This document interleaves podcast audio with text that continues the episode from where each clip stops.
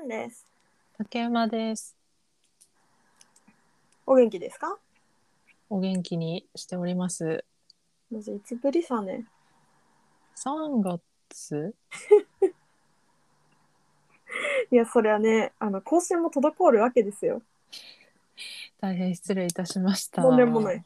なんか話したい話ある？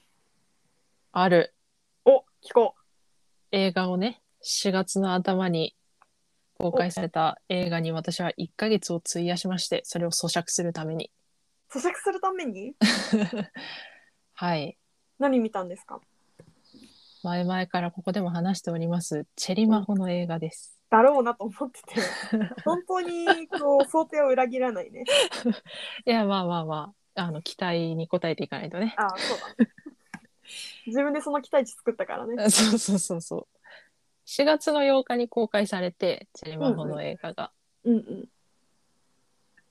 まあ良かったんですよ。あ、よかったんだ。めちゃくちゃ良かった。え、でも咀嚼に時間かかっちゃってんの？その、あの、悪い意味ではなく、うんなんていうんですかね。いい意味で104分しかないのに104分無駄なシーンが1秒もなくてすげえな。すごかったっていう話をしたい。まあそもそもこのチェリマホって2020年にドラマを先にやっていて、そうだよね。どんなドラマでしたっけ？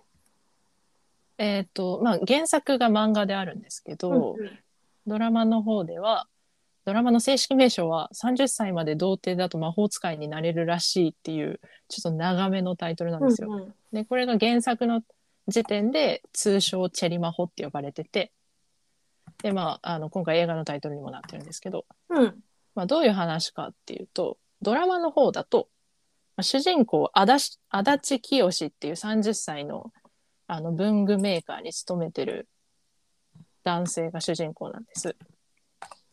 で、うんあの、まあ、冴えないサラリーマンなんだけど、うんうん。30歳の誕生日を迎えた日、人に触れたら、その人の心の声が聞こえるっていう魔法を獲得してしまうっていうところから始まるんですよ。魔法使いになっちゃったんだ。でそうそうそう。俺、魔法使いになってるっていうあのシーンがあるんだけど、そう心の声が聞こえちゃう。うんうん。で、まあ、足立、その、人がいいので、別にそれを悪用しようとしたりもせず、ただただその魔法と寄り添って生きていこうと、順応し始めるんだけど、すごいな、順能力高すそうぎる。順応力が高い。まあ、変化を嫌う、なんだろう、無難に生きたいっていう人だったので、うん。まあ、しょうがない、一緒に生きていくしかないみたいな態度なんですけど、メンタリティ。で、そんな中、あの、足立営業部のうん営業事務をやってるのね。うんで、同じ営業部には同期で、もう成績トップの黒沢雄一っていう男の子がいるんだけど、男の子っていうかまあ同期のね、男の人がいるんですけど、でも、あの、まあ、かっこいいし、仕事もできるし、で、みんなの人気者なわけ。うんで、足立的には、まあ、性別以外共通点ないやつっていう認識だったんだけど、まあ、ひょんなことからその黒沢に触れる機会ができてしまって、うんうん。まあ、混雑してる朝のエレベーターの中でちょっとぶつかっちゃった時にうんうん。黒沢が片思いしてる人がいることを知るんですよ。おお。でそんな人気者の彼でも。そうそう誰だってこう興味本位でエレベーターの同じエレベーターの中にいるらしいぞ誰だってキョロキョロしてたら実は自分だったっていうことがねなるほどね。分かっちゃうと。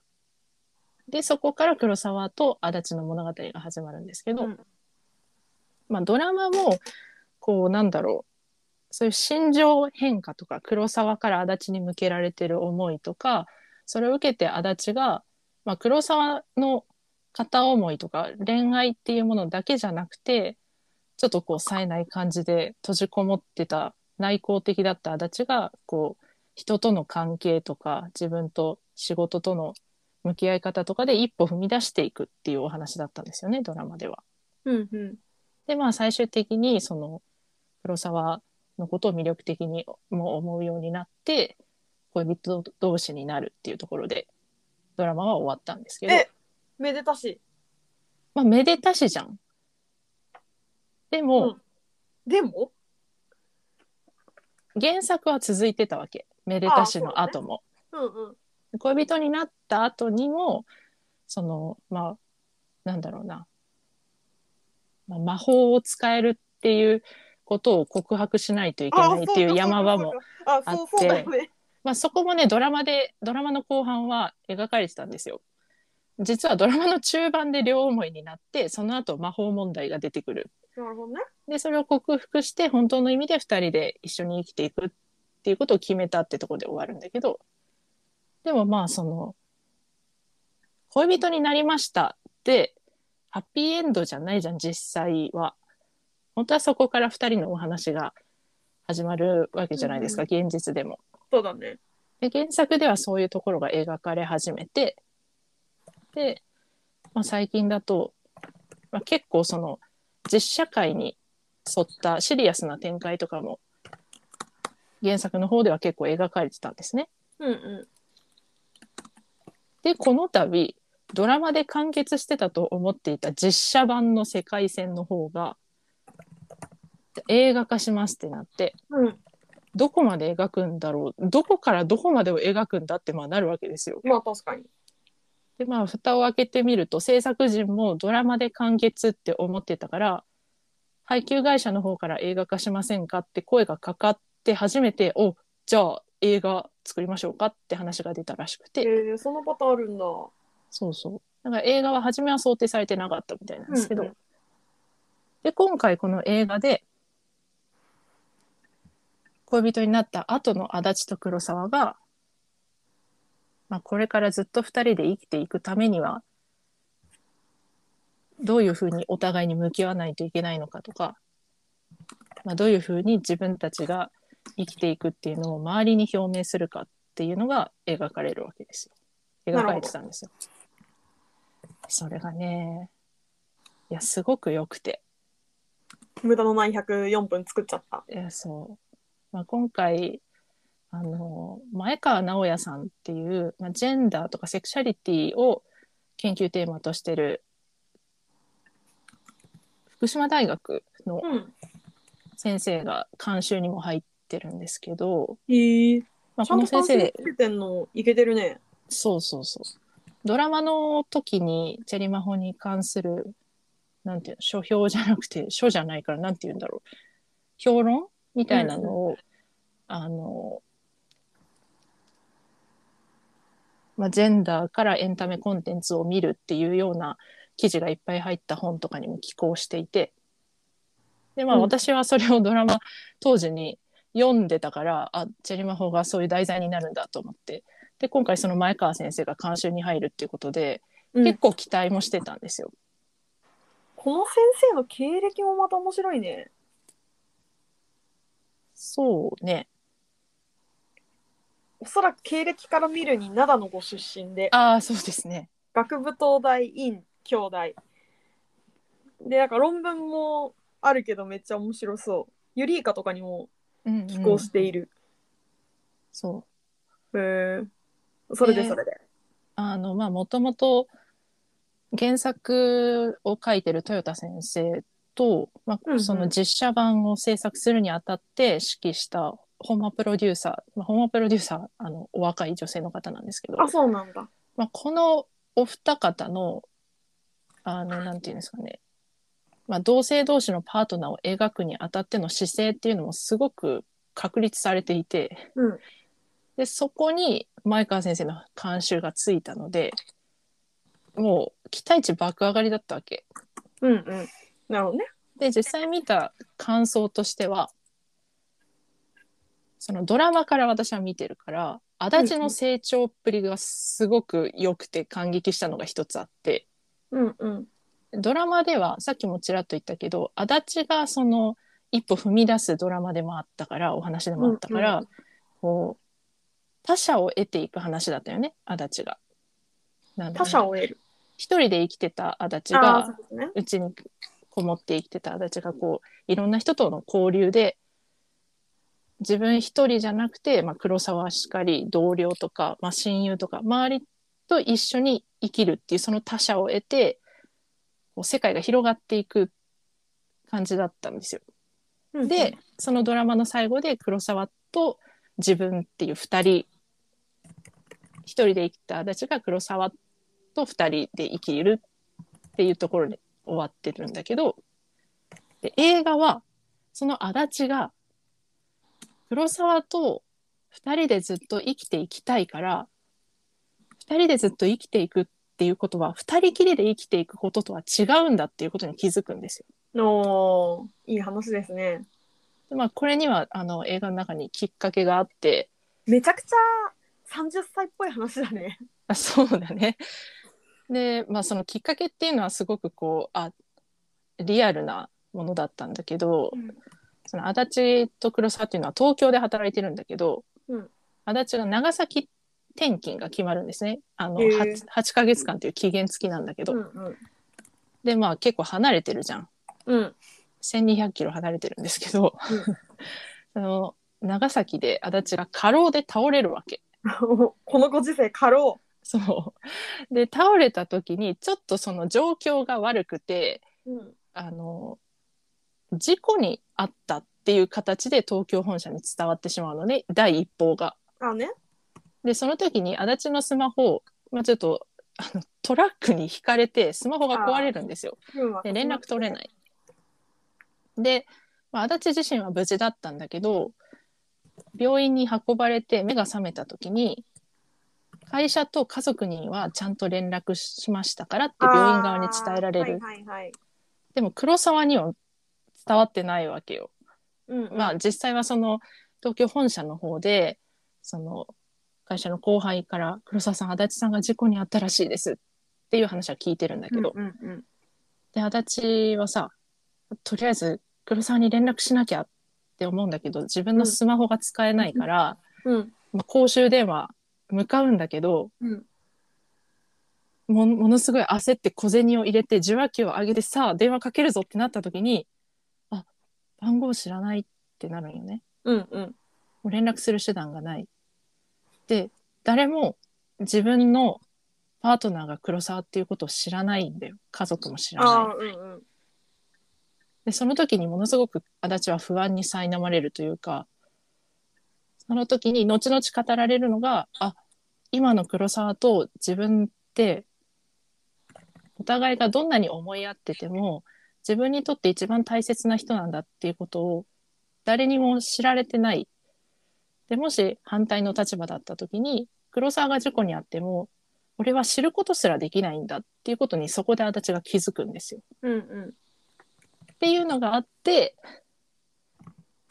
二人でいずっとこれから生きていくためには二人きりで生きていくこととはそれは話が違うから家族とか周りの大切な人に自分たちのことを話しておきたいっていう決意を固めるんですね。いやなんかそこら辺の流れがすごく良くて。なるほどね。で、その後、まあ、あの、お互いの実家に行くっていう、まあ、シーンもまたすごく、こう、良かったんですけども、こっちはボロ泣きなんですけど、開発したのね。したんですよ。そこもね、足立の家族の方は、あの、お母さんのね、印象的なセリフが、うんまあ、二人ともすごいこう緊張して実家に行くんだけど、すんなり受け入れるわけ、足立家の方は。うんなんかなんか知らんけどおおらかそうなご両親で。うん、すもう榊原郁恵さんだしね、私あそうなんだ。のお母さん演じてるの、すごいぴったりだったんだけど、で、そこで、まあ一応本人たちの覚悟はちゃんと確認するんだけど、うん。分かったって一言返すのよね、足立のお母さんは。で、え、本当にいいの？って聞き返した時に、うん。いいも何もあんたが選んだ人なんでしょ？ってこの返すこの一言がねめちゃくちゃ良かったんですよ。こう足立家はすごくこう本人たちの選択を肯定してくれるっていうシーンだったのでうんうんすごくこう胸にくるものがあってで対して黒沢家の方は黒沢のお母さんが初めは受け入れられない。うん。黒沢のお父さんの方は、あの、まあ、すんなり受け入れてたわけではないのかもしれないけど、まあ、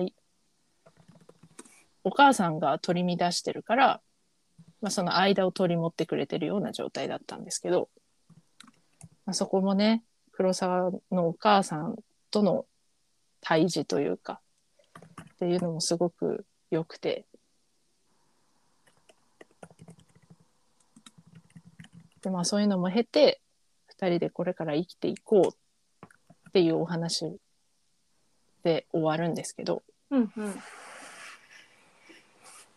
もうそのね映画全体通してでドラマの時から実写版のチェリーマホの魅力っていうのはすごくいあの傷つく人のいない優しさを描くところだと思ってるのね。うんうん。で、それが、なんだろうな。映画においては、その優しさはそのままに、プラス、でも実際の実社会では、こういうところがあるよねっていう要素もプラスされていて、個人的にはより深みが出ていたと思っていてそうだね。。なんかちょっと生っぽい感じするね。うん、で実際映画のラストシーンっていうのは2人が手をつないで歩いていくシーンなんだけどうん。ドラマって2人が手をつないだりするシーンって大体周りに人はいなかったんですよ、うんうん外でそういうことする時。うんうん。なんだけど映画のラストはたくさんの人が歩いてる道の中で2人が手をつないで前に進んでいくんだけどその時の2人の表情が硬いのよ。うんうん。笑顔ではない。うんうん。ちょっとこわばってるんだけど、まあ、未来への期待も残るような微笑みもちょっとある。でもその、あ、これから二人で歩いていく未来っていうのが楽しくて幸せで、まあ、例えば足立の家族のようにみんながすんなり受け入れてくれるようなうん。世界ってわけではないんだっていうのを示唆する表情をしていて二人が。なるほどね。まあそれは監督も意図したところだったんですけうど、んうん。そうだね。なんかそういうとこも含めてドラマの時からもう一歩踏み込んだ形ででもチェリマホの魅力である優しい優しい世界ってなんかちょっとあの何かを揶揄する意味ではなくて本当に文字通りの優しい世界っていうのを描いてるっていうのがねすごく魅力的でこれ見終わった後に足立と黒沢が今後も幸せでいてくれっていうね あの願いの延長でなんかもう本当自分含めて誰もが幸せに生きれる社会にしていかないといけないなってすごく思ったというか、うんうんうん。そう願願わずにはいられなかったんですよねこの映なるほど、な画見て。るほど。もうなんかすごくそう人生とか自分が今生きてる社会について考えさせられたな。ちょうど、あ、ん ?4 月に公開なんだっけ？4月の8日に公開されました。毎年5月の上旬が、何？プライドウィークみたいなのあるよね。うんうんうん。やってましたね今年も。LGBTQ をこう、なんだろうな、エンパワーするような、をうん力づけるようなイベントというか。うん。東京もね今年はあのなんかやったって聞いた。そうそう友達が参加したらしくてその子に私がチェリマホをドラマの時におすすめしてうんうん。でその子はドラマも映画も見てくれたんですけどおーでそれ踏まえてあの参加したらしくてうんうん。へえ、それ踏まえてなんだ。それすごい話だね。まあ実生活にうん落ちてるわけなんだもんね。そうそういやーいやーなんだろうななんかこう、まあ、私はもともとチェリマをドラマでファンだったから肯定的な視点で見てしまうのは仕方がないんだけど、まあ、なんだろうリアリアリティが足りないっていう声も、まあ、批判的なコメントの中にはそういう種類の声があってはいはい。でも個人的にその思うのが、まあ、社会に実際に存在する事象とかうん。問題とかを描くときに、忠実に描くとかなんだろうなあの、まあ、描くことへの責任を持つってことはすごく大事だと思うんですよ。うんうん。でその描き方ってさっきもう ちょっと繰り返しになっちゃうけど忠実に描くのか願いを込めて描くのかとかいろいろ表現の仕方があると思うんだけどそうだね。その、なんだろう。ただの表現に終わるのか、なんかゴールによって変わるよね。そうそうそう。で個人的にはそのドラマの時からジェリマホのその本間プロデューサーっていうのは人を傷つけない作品にしたいっていうこととうんうん。足立と黒沢がその男性の同性同士のカップルになるわけだけどそこをそこにある恋愛として書きたいっうんうん。ていうこの2つが本間プロデューサーの2本柱だったんですよ。でそれも踏まえてなんだろうなまあ願いを込めて優しい世界として描くっていうのもすごく大事だよなって私は思うんだよね。うんうん。でもちろんその実際に直面するその両親のシーンとか特にそうだと思うんだけど、うんうん。すんなり受け入れられる人の方が残念ながら少ないだろうとか、まあ、そういうことはもちろんあると思うしうんうん。そういうシビアなことをシビアなリアルとしてちゃんと描くっていうことももちろん価値があることなんだけど、うんうん。セリマホの中ではなんだろうな願いとして描かれたのかなっていうところは一つ私は思っていて。私さっきも言ったけど104分どれにも無駄なシーンがなかったっていうのは本当にそうでそのセリフの言葉一つ一つにも作り手の願いが込められてるように本当に感じたんだよね。うんうん。両親のシーンとかもう足立と黒沢の同僚に藤崎さんっていう女性の社員がいて、で彼女はあの明言はされてないんだけど彼女が語る自分の恋愛観っていうのはアセクシャルに分類できるものなんですよ。うんうん。恋愛しない人だよね。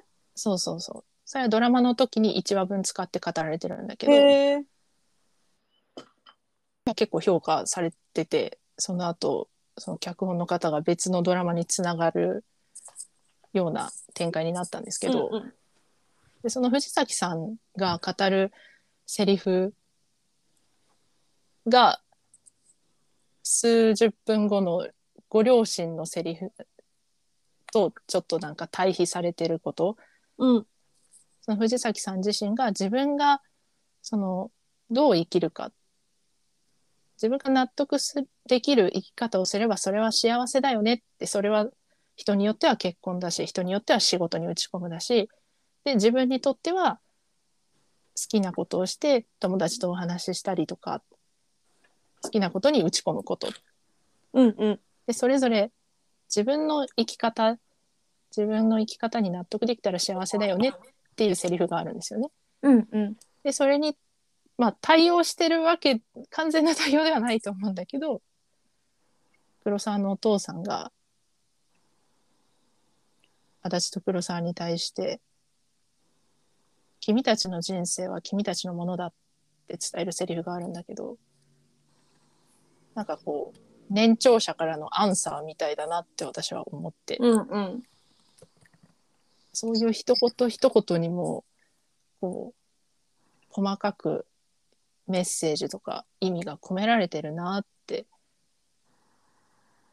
思ったので、